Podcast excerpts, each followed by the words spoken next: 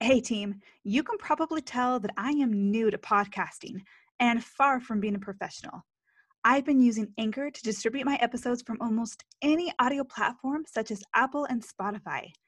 It is so simple, you can record from even your phone or computer and immediately upload it. If you have something to share with the world, do it. If you were afraid of it being too complicated, try Anchor. At this moment, I am in my closet hiding from my toddler, and I don't have much time. Anchor makes it quick and easy. You have so much to contribute to the podcasting world, so get started. Try Anchor. If I can do it, you will have no problem. You are listening to Walking Home from the I C U. We will be exploring how to save and preserve lives in the I C U. All opinions and views shared are unaffiliated with any organization.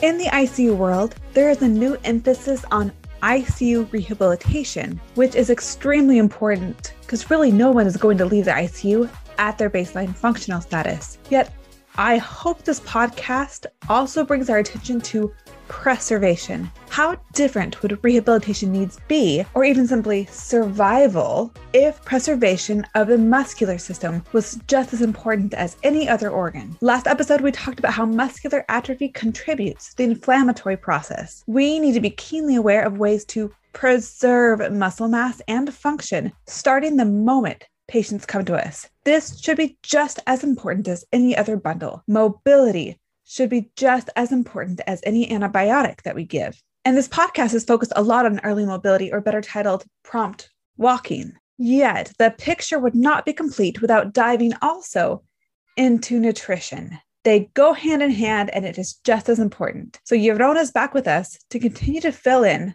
the gaps. Hey, Jeroen, thanks so much for coming back and teaching us more. Today, we're going to talk about nutrition. So, Jeroen, tell us why nutrition is so important during critical illness. Good question. I think it's nutrition, and, and as always, I kind of think it, I think that's not been very well understood in the uh, intensive critical care world, because think people think that that they don't need a nutrition in the first, very, very first acute phase. And I think that's partly due that we do not have, or we did not have the ability to assess it very well, what the nutritional status was. We have, of course, creatine levels and other stuff, but that's very hard to assess in critically ill patients because there are other confounding factors surrounding it. We don't have very well-defined metabolic profile, which, which give more rise to a nutritional status. What we do know is that if you do not feed a patient very well, specifically in the second and third week and on, that the, the outcomes required to length of stay, length on the ventilator, all increases. So there is a very well-defined kind of malnutrition risk, which can be, I think, somehow overcome where people already have tube feeds. So how can you make a very well-tailored tube feed based on a patient being admitted to the I C U, which as of now, I think in most hospitals in the U S is purely based on B M I and, and, and, and potentially age and gender, which if you really go down more in depth in how that specific define, the, the B M I or, or that way it's being defined, was just people asked to a next of kin or, or what the specific weight was before they were admitted in the I C U. So that's a very weird kind of way of looking at weight, because the weight is again a very, upon, dist- upon, upon admission, going through the whole I C U stay can change overall based on just over fluid loads or other stuff, which doesn't really give a good insight in their overall lean body mass, muscle mass, uh, fat mass, and maybe a potential whole body water. So you have to assess patients how they change from a body composition point of view on a day-by-day period. And also, again, combine that with what are the particularly nutritional needs on the specific day during the I C U stay. So the only way to assess that very well is we have a lot of equations which can make, which can define the resting energy expenditure people have. So you can have a kind of derivative of how many calories they're going to need for the specific day, again, based on weight and gender and age. But that doesn't give us the whole story. And we just put out a, an article that's going to be submitted where we try to show that using specific equations in the I C U in, in COVID patients that when you look at equations and then again compare that with the golden standard, that is indirect telemetry, metabolic carb measurements, where you're measuring a patient from the ventilator, where you're measuring V O two and V C O two from the patient, which then calculates for you the, the real resting energy expenditure value of the patient on that specific time, you see that doesn't match up. So overall, we tend to overestimate and or underestimate patients based on the nutritional need. And that over and under, underestimate is based on, on the specific phase they're going through. We put in an article, maybe I can send you also a link where you can put it in the podcast, in our in our COVID patients, that we saw that the first week they kind of were kind of normal metabolic. So they they had their normal metabolic needs, not very different from our normal patients we saw in the I C U. But moving on from the second and the third and the fourth week, we saw a very high increase in their metabolic metabolic rate. And the metabolic rate increase was different between the people who were being obese or being non-obese. When you were obese, you see a very well increase upon, I think, around the, uh, the third and the fourth week. And then you see a decrease again. And that increase can be almost two hundred percent as predicted. So you can have a patient being prone, being having a B M I larger than thirty, being paralyzed, still having a energy expenditure overall or more than three thousand calories a day. If Why we, is that? What's contributing to that? Yeah, that's that's a very good question. That's still one of the things we're looking into right now. There, I think there is not one single answer to that one. I think there are different kind of phenotypes in those patients who are having an R E R in the I C U. If you have a more, again, I think in my in my in my former podcast, I said to you that the V O two is being derived from cardiac output and avative, so the uh, potential of the tissue to, to utilize oxygen in the peripheral tissue, like muscle, like the gut, like the, the kidney and the brain, and of course also the heart. There is a kind of tendency that someone has a very high cardiac output and then a very low ability to utilize oxygen, extract oxygen in the peripheral tissue, or the other way around. And you can ask yourself, why do you see a very high cardiac output? And that high cardiac output can be, for, for the listeners that, they, that, that know these numbers, they have a cardiac index of nine point one, nine point two. So that's almost twenty-five liters or thirty liters per minute. Those are numbers which you normally see in, call it healthy volunteers, just running up in a very high intense kind of exercise. They do that in a twenty-four seven, being prone, being sedated, paralyzed and on the vent. So you can imagine it's a very high, again, a very high thing on the heart itself. And one of the uh, hypotheses we're having is that the inability to extract oxygen from peripheral tissue can only be overcome when you have a higher flow. So there is still a need. There is a demand for more oxygen because you're in an inflammatory state. So your lymphocytes, your gut, everything needs more oxygen to extract from. But if you have a less oxygen, so your mitochondrial is not that very, it's very poorly functioning.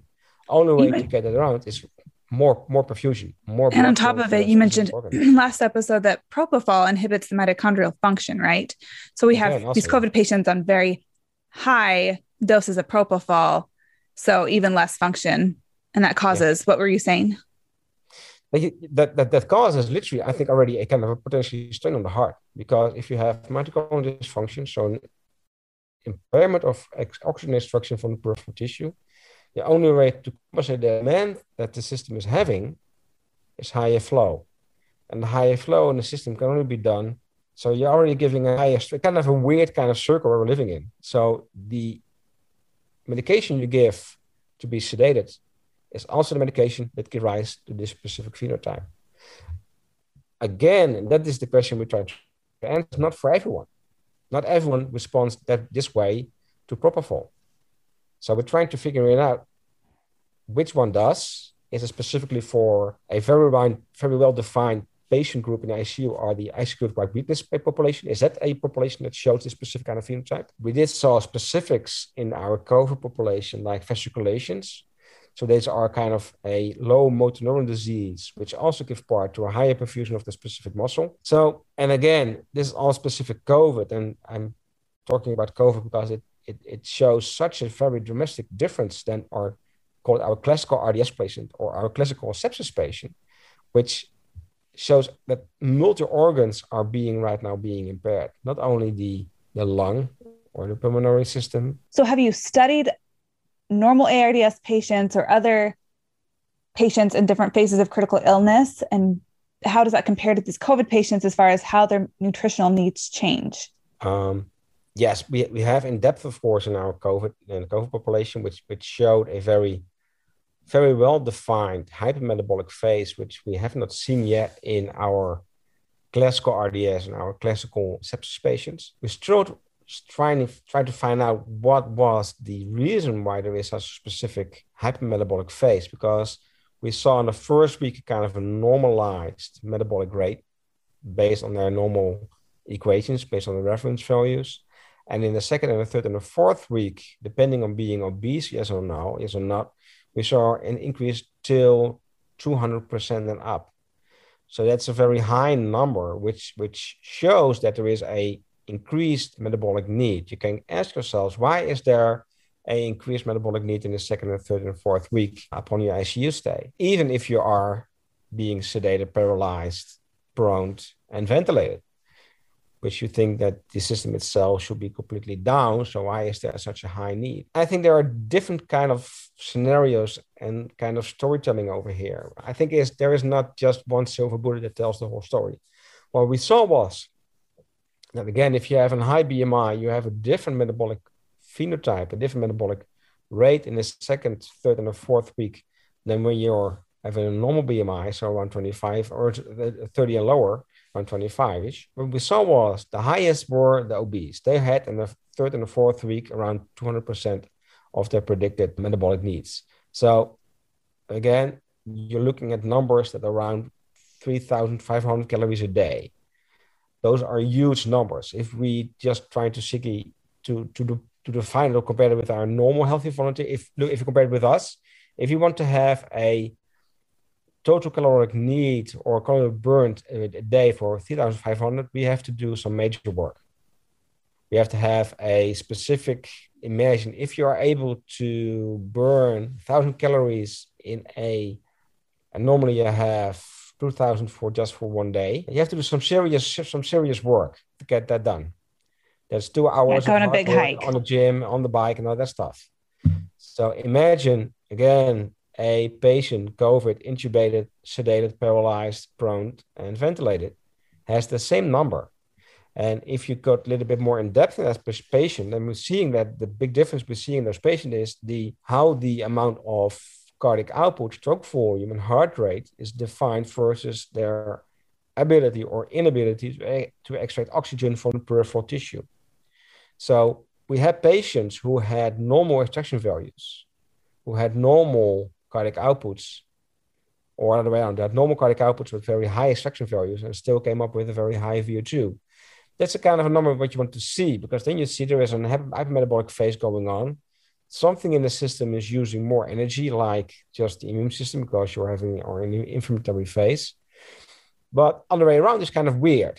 When you have a low extraction value and a very high cardiac output, which then, because it's being multiplied, shows a very high V O two, which combined with V C O two gives a high resting energy expenditure outcome, gives rise to a phenotype that is being laying down. And the only way for the system to compensate for that less extraction is more flow in the system.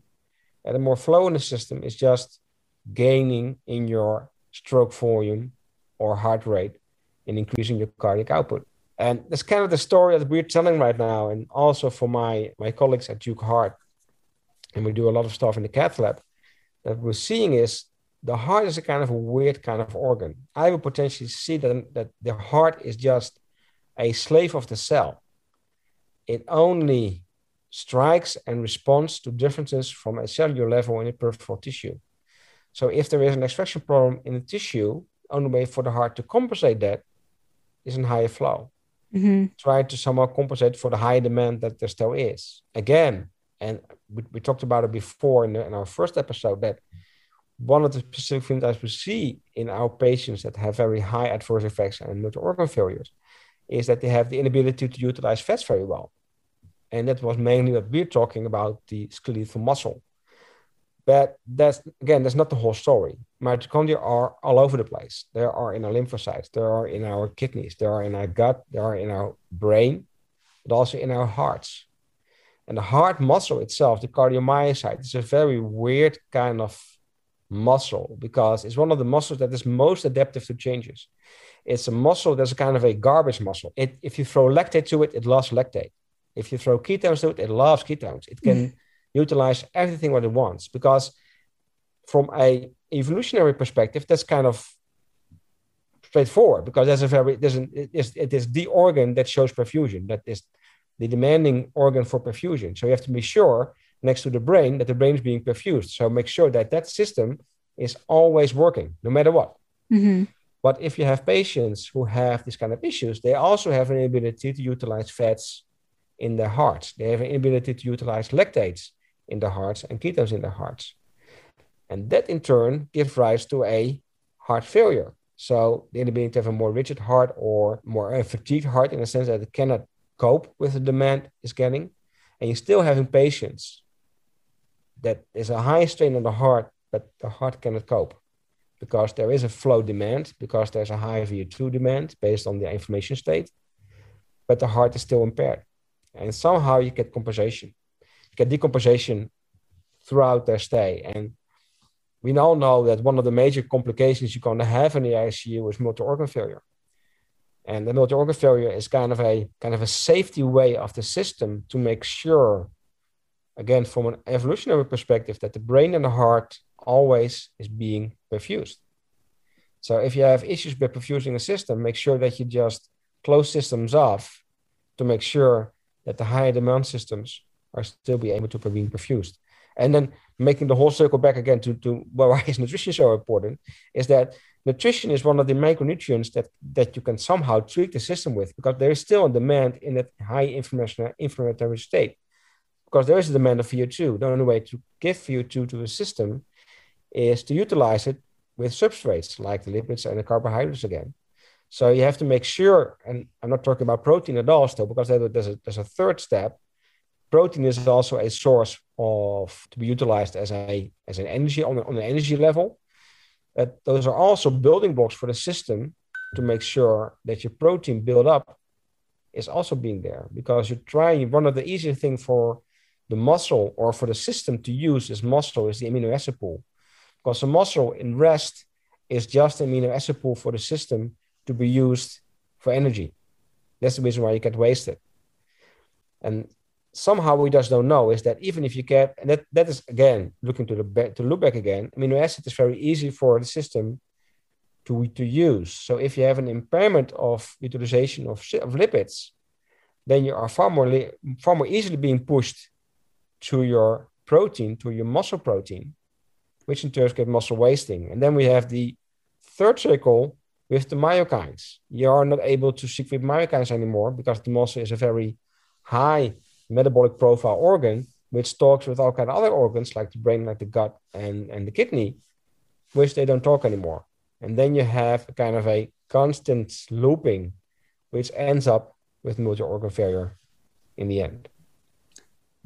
So in the context of ensuring that patients maintain functionality, so that they're able to maintain muscle mass, if we don't give them the right kind of nutrition, they're going to get, it contributes to multi-organ dysfunction, right? Right. Yeah. If no, th- th- I think if you if you're going to see, and of course, one of the cool stuff you're showing already that that we are able to mobilize patients very early on, even with on, on the vent. If you're looking at how would you define what is needed from a muscle perspective, on the muscle level, cellular level, which will trigger the system in building muscle, you have two specific triggers. One is just the building blocks itself, like protein, amino acids. And the second one, and this is the most important one, you have to have an anabolic trigger. System need to be triggered to make the system anabolic. And the reason the trigger for being, for being anabolic is exercise. Exercise is a trigger of the muscle when they're when you're when you're doing exercise and then putting on the, the protein on top. There's a trigger for the system to build muscle protein. If you and preserve it, it, correct? And preserve it, right. And maintain it, yeah. You cannot do with just one. You cannot do just only exercise and you cannot do only protein because that will not work. You have building blocks, but you have no people who can build it. And you can, of course, have a trigger for anabolic. When you have not the building blocks, you cannot build anything. And it just, it's all so fascinating to me because we talk a lot about personalizing and optimizing care for each patient and their individual needs. Right. So doing mobility as far as what they can tolerate, what they're able to do, as quick as they can do it. But I'm feeling silly that I hadn't discussed nutrition more promptly because apparently this is a really big deal. Absolutely. Yeah. And so when yeah. patients don't have, well, first of all, when do you recommend starting nutrition? Because I think sometimes patients can sit in our I C Us for days without getting nutrition started. One of the first things that we, we do in the wake and walk in I C U is we drop a feeding tube as soon as someone's intubated or even often on high flow, and we start nutrition. But what would you recommend from a nutrition standpoint as far as promptly there starting? Are, there, are, yeah, there, are, there are two, two, I think two very, very important points you're mentioning here. Points you're mentioning here. One of the points is another thing that's the constant frustration that dietitians have. And also I'm seeing when people going from the I C U to the floor, is that people tend to think that their tube feed is not being necessary again if they have any potential in eating themselves. There is a large study done, it's the starvation trial in the just after the Second World War here in, uh, in the U S, where a specific population of people that were healthy volunteers that were giving up to say what starvation does to your system. And never being starved, I think around, I'm not sure exactly the numbers, I think even not that not that low, but around one thousand kilograms for three months and see how that specific phenotype and then demand. And then they, or, or again, at three months, they are going to eat again. And they looked up what is the nutritional needs to get their normal metabolic and the muscle health back again before they get their starvation for three months. They needed around more than the double of the need for a year to go back to the same what they were three months before. So you needed so twice as much needs, food for a year. Very high. You can never ever eat that. You cannot wow. ask for a patient on the floor just getting off the I C U who's able to eat in half of a potato to think, oh, right, we're, we're there. Because you wow. can eat, no, never ever. Maybe even maybe even in a home kind of environment, you still have to have some tube feeding. Well, now that that's, makes me think about how quickly I've had feeding tubes removed on patients after they're extubated. And once they pass the swallow valve, how quickly we remove it. Cause no one wants a feeding tube. It's so uncomfortable. It's annoying. And it's a sign it of is, progress. So you're excited absolutely. to get it out it's for them way, because you want them to feel free. Absolutely. I, I would definitely advocate it to keep it there. And kind of the kind of cool thing, what you can do with it, you can give bolus. Uh-huh. So if you're looking at athletes, there is a kind of an anabolic window when you're doing your mobilization, where the muscle is the most sensitive in gaining muscle protein synthesis.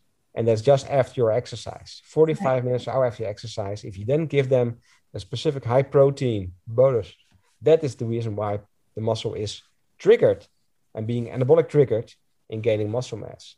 So have, make, make, make, make, make that, that window work for you in using the specific bolus feeding, because again, going back to the nutrition, to the tube feeds, it's kind of weird that people are doing twenty-four hour dribble into your stomach of feeds. It's ridiculous.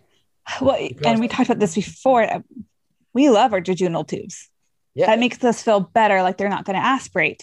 So how safe is it to feed patients, especially when they're prone gastrically? Yeah. What have studies there is, shown? There is, no, also a good question. I think that's also one of the kind of the paradigms still that needs to be, needs to be, needs to be, very well cleared up. I, right now, there is no evidence that you have stomach issues or high secretion or a, no, not at all. No aspiration. No aspiration at all. Because the thing is, and that's when you're looking how the stomach works, also again, from an exercise perspective, the stomach works, the stomach emptying works, not with droplets. Emptying works when you have a two hundred mils coming to your stomach. Trigger. That's the trigger of the stomach to be to emptying it. When you, when you do a dropple, Dropple, then you get more gastroparesis. More, yeah, yeah. And what about patients with GERD or undiagnosed esophageal sphincter problems? Yeah, good question. I think we, I think it sometimes you just have to see how it works, and maybe you can. Of course, the bolus is also you can go from fifty mils to two hundred mils. It's it's up to you and to see how it goes. So maybe you can have a kind of a graded kind of bolus to look how, the, how to look how it goes. As for now, there are there is not clear evidence that that, that it shows being having adverse effects at all. There's a big study I think done right now in the U K by Daniel Beer uh, from the uh, C C P S D and the dietitian P S D, and she showed already that there is no issue at all in doing a bolus. And I think right now, as then they're only looking at safety from bolus perspective. I the second step will be how can you integrate bolus feeding with mobilization? And again, going back to my first slogan, is you have to treat your patients like athletes, right? So how can we somehow combine nutritional knowledge and mobilization knowledge or exercise knowledge and training knowledge from a P T together, and then making sure you have the building blocks, that's for the nutrition, and you have the anabolic trigger, that's for the P T and the nurse to go. And, and how much would that change outcomes? I think it would change immensely, immensely, yeah. What do we know about malnutrition in the I C U and how that impacts outcomes when we are delayed feeding patients? We don't feed them enough. We feed them too much. How does that impact? We just, the thing is right now there, we were, I think the, it's now coming, coming more and more in the, in the science that we see, because we were not able, there were not large trials able to use the metabolic cards, which we then show what, what's really there. What, what is the real need of a patient? Right now at Duke, we are we having a couple of trials running in the COVID, and we are starting also a, a clinical service using metabolic cards. And then you see, because if you only use your equations, you don't know. You have no clue if you're using the, the right numbers, because you have no reference value where you can compare it with, right? So, and now we're seeing that we don't doing a job at all because our equation doesn't match up anyway. And you can ask yourself, okay, okay, but five hundred calories plus or minus, what does that to the system? If I give somebody fifteen hundred or two thousand, what does it matter? I think it matters a lot, mainly if you're overfeeding patients. Underfeeding is, of course, from a muscle wasting perspective, an issue. Overfeeding is an issue just based on your, your C O two. If you have a larger C O two breathe out, you have a larger driven C O two ventilation. So from a ventilatory perspective, that's not good, because you're mm-hmm. having a very high respiratory drive. Right. You don't want to have in patients who are already having specific issues with diaphragmatic dysfunction or other stuff. You want to make sure there is no very high respiratory drive over there. So you have to keep the C O two levels low, because they also have not the ability to, to force the C O two out through their breath, right? So there is, there is a definite need in not underfeeding, not overfeeding a patient. But part of outcomes, I think the only way to, to really look into it is that there are now new devices coming into the market that are very easy to be used and be, can be used sideways to the ventilator. And those numbers coming out right now, and that shows that that we're not doing a very good job at all using the equations. Uh, and, and again, we're not doing a good job using the equations, or the equations aren't appropriate for our patients? Uh, sorry, yeah, the equations aren't appropriate right now. They are not very appropriate for the I C U space. There are some that are matching up a little bit. But again, one of the things you cannot use or cannot utilize or cannot come up with the equations is the number of R Q or the R E R number. That's the equation number. That's a number that is a ratio between your V O two and V C O two. And that's a kind of a proxy of your, your substrate usage. So if you have larger than zero point eight five, then you are more in the carbohydrates. Or you're smaller than zero point eight, then you're more in the lipids and more in the protein kind of usage. So that gives rise, and that is one of the stuff, one of the articles right now we are submitting, that, that the R E R number is also predictive in length of stay. So mm. if your admission or your first measurement after your intubation is already predictive in your outcome. Wow. So if you have, if the first day of intubation and you show a high R E R number, so you show a very high carbohydrate utilization number, or you show a low number, more lipids, then in the first step, you're more willing, you're having a lower length of stay. It's kind of a weird thing, because in our perioperative space, it's the other way around. So if you're not in the I C U, it's the other way around. When you have a low R E R number, so you have a high ability to utilize fats in rest, that's a good thing. In the I C U, first day after ventilation, that's a different story, because what we're seeing is one of the first things that happens is insulin resistance. And insulin resistance goes instantly that they have an inability to utilize carbohydrates. If you can overcome that resistance, you can still utilize carbohydrates and your glycogen very well. So that makes a high R E R number. And that shows a very more, more efficient kind of metabolic profile. You're able to switch very easily to carbohydrates and maybe and you, again, again. You mentioned last episode that propofol contributes to insulin yeah. resistance. Yeah. On as well ways. As mitochondrial and dysfunction. From a mitochondrial function perspective, that's one way, but also the lipids. So when we have patients on high dose of propofol or any propofol period, how could that impact their, their nutritional needs? That we're seeing that there is a potential, what we're seeing is there is a shift in substrates. So you see an inability to utilize fats anymore. But it's kind of weird because propofol is also built on lipids. So you're also feeding them with lipids some way. It's not a feeding what you're giving, but it's just the intermediary where, where propofol is being built on. But also you have a issue that for mitochondrial level, the respiration is just lower. So you have a lower ability to extract oxygen from a mitochondrial level. So, and again, we are just starting off to see that how that somehow evolves because it's not in everyone. Right. And and there is some specific, and that's always the hardest part doing clinical research in the I C U space is that in our R D S, sepsis, and COVID patients, we didn't have any reference values of them before. We're seeing them upon admission. That's that's our first potential measurement. Which and oftentimes they come malnourished at baseline. Yeah, yeah. There's a lot of stuff which you just don't know. If we have, and that, that's that's the stuff we're doing right now, it's more easy. If you have a, are you in the cardiothoracic I C U or you have the surgery I C U when you have patients that are already being have an elective surgery, so you already have potential assessment before the surgery, then you have comparison data sets. We're still looking in our trauma surgery patients because those are numbers. Our, they have traumas from, from, from car crashes or from, from gunshots. Then we have patients who are very young, which we know they, they should have, have a very or not very bad metabolic profile, right? So then we can follow them up in the I C U and see how that, how that goes. But that are very specific. Those are from gunshots, open belly victims. So they are having open belly in the I C U. That's a whole other story because you have issues with the dynamics and the fluid dynamics in the, in the, in the stomach that gives rise to all different kinds of variables. But still, again, we have to have a better understanding in how metabolic profiling is changing over time in each specific population in the I C U and driven on that specific outcomes, driven their metabolic needs, nutritional needs, and the ability or inability to exercise. Because I think you can always exercise, but the next question will be, can we can we tailor exercise? Is it just walking? Should we walk and rest and walk?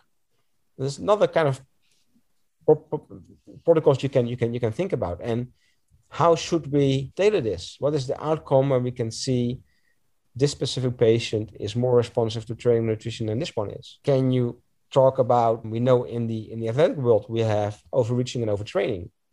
Can you do, from an autonomic perspective, in a patient who has a very a poor autonomic function, if you're already in the I C U, how much can you stress a patient out? And can we define how much you can stress a patient out? Is it intensity? Is it volume? Or is it combined? Is it rest or non-rest? So there's a lot of stuff which we already knew, already using in our athletes, which somehow has to come back to our patients. But that still has to be driven by objective measurements and mainly by non-invasive ones using sensor data. And that's what we're doing right now. We have a lot of sensor data here, which we can measure in uh, perfusion, we can measure in oxidation profile of patients in rest and also doing exercises and all. So we're trying having a far better insight in not only as a number when we do a index calorimetry measurement in a patient on day three, where we have a twenty-five hundred kcal a day number, but more, what is the trends? How does the V O two trends over time? What does the V C O two trends over time? When you add on next to the metabolic cards, also imaging. Right now, we have the ability to use ultrasound on the bedside, point of care ultrasound. We can measuring muscle mass, we can measuring body composition, we can measuring the amount of glycogen in the muscle, we can measuring um, the amount of fat infiltration inside the muscle, just using non-invasive point of care portable ultrasound devices. Which I think next episode, we're going to have to dive into that big yeah. time, because that is complete news to me, but incredibly interesting. And I think it will be very valuable. It sounds like the future of critical care. No, absolutely. I think one of the, as well, Paul Wismar always says, and I think I think agree on that one, the stethoscope for the for the physicians is right now then the ultrasound probe for the dietitians, because what dietitians struggle with right now, and even also P Ts, I think, struggle with is, how do I define my outcomes? I know the mobilization is is is good, but how good is it? When is it good? When is it not good? When should I change it? And the same with nutrition.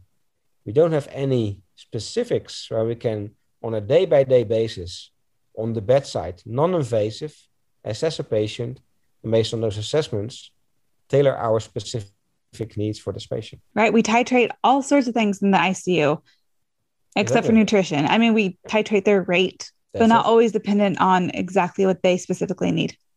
Exactly. Well, next episode, we're going to d- dive into how we can better utilize nutritionists, physical therapists, and our upcoming technology. Absolutely. Absolutely. Jeroen, thank you so much for bringing in the muscles into our multi-organ picture oh, of the absolutely, absolutely. I C U. Thanks so much. Talk to you Thank next you. time. Next time. If you want to join in on the conversation, leave a voicemail at eight zero one, seven eight four, zero four seven two or reach out to me on Twitter.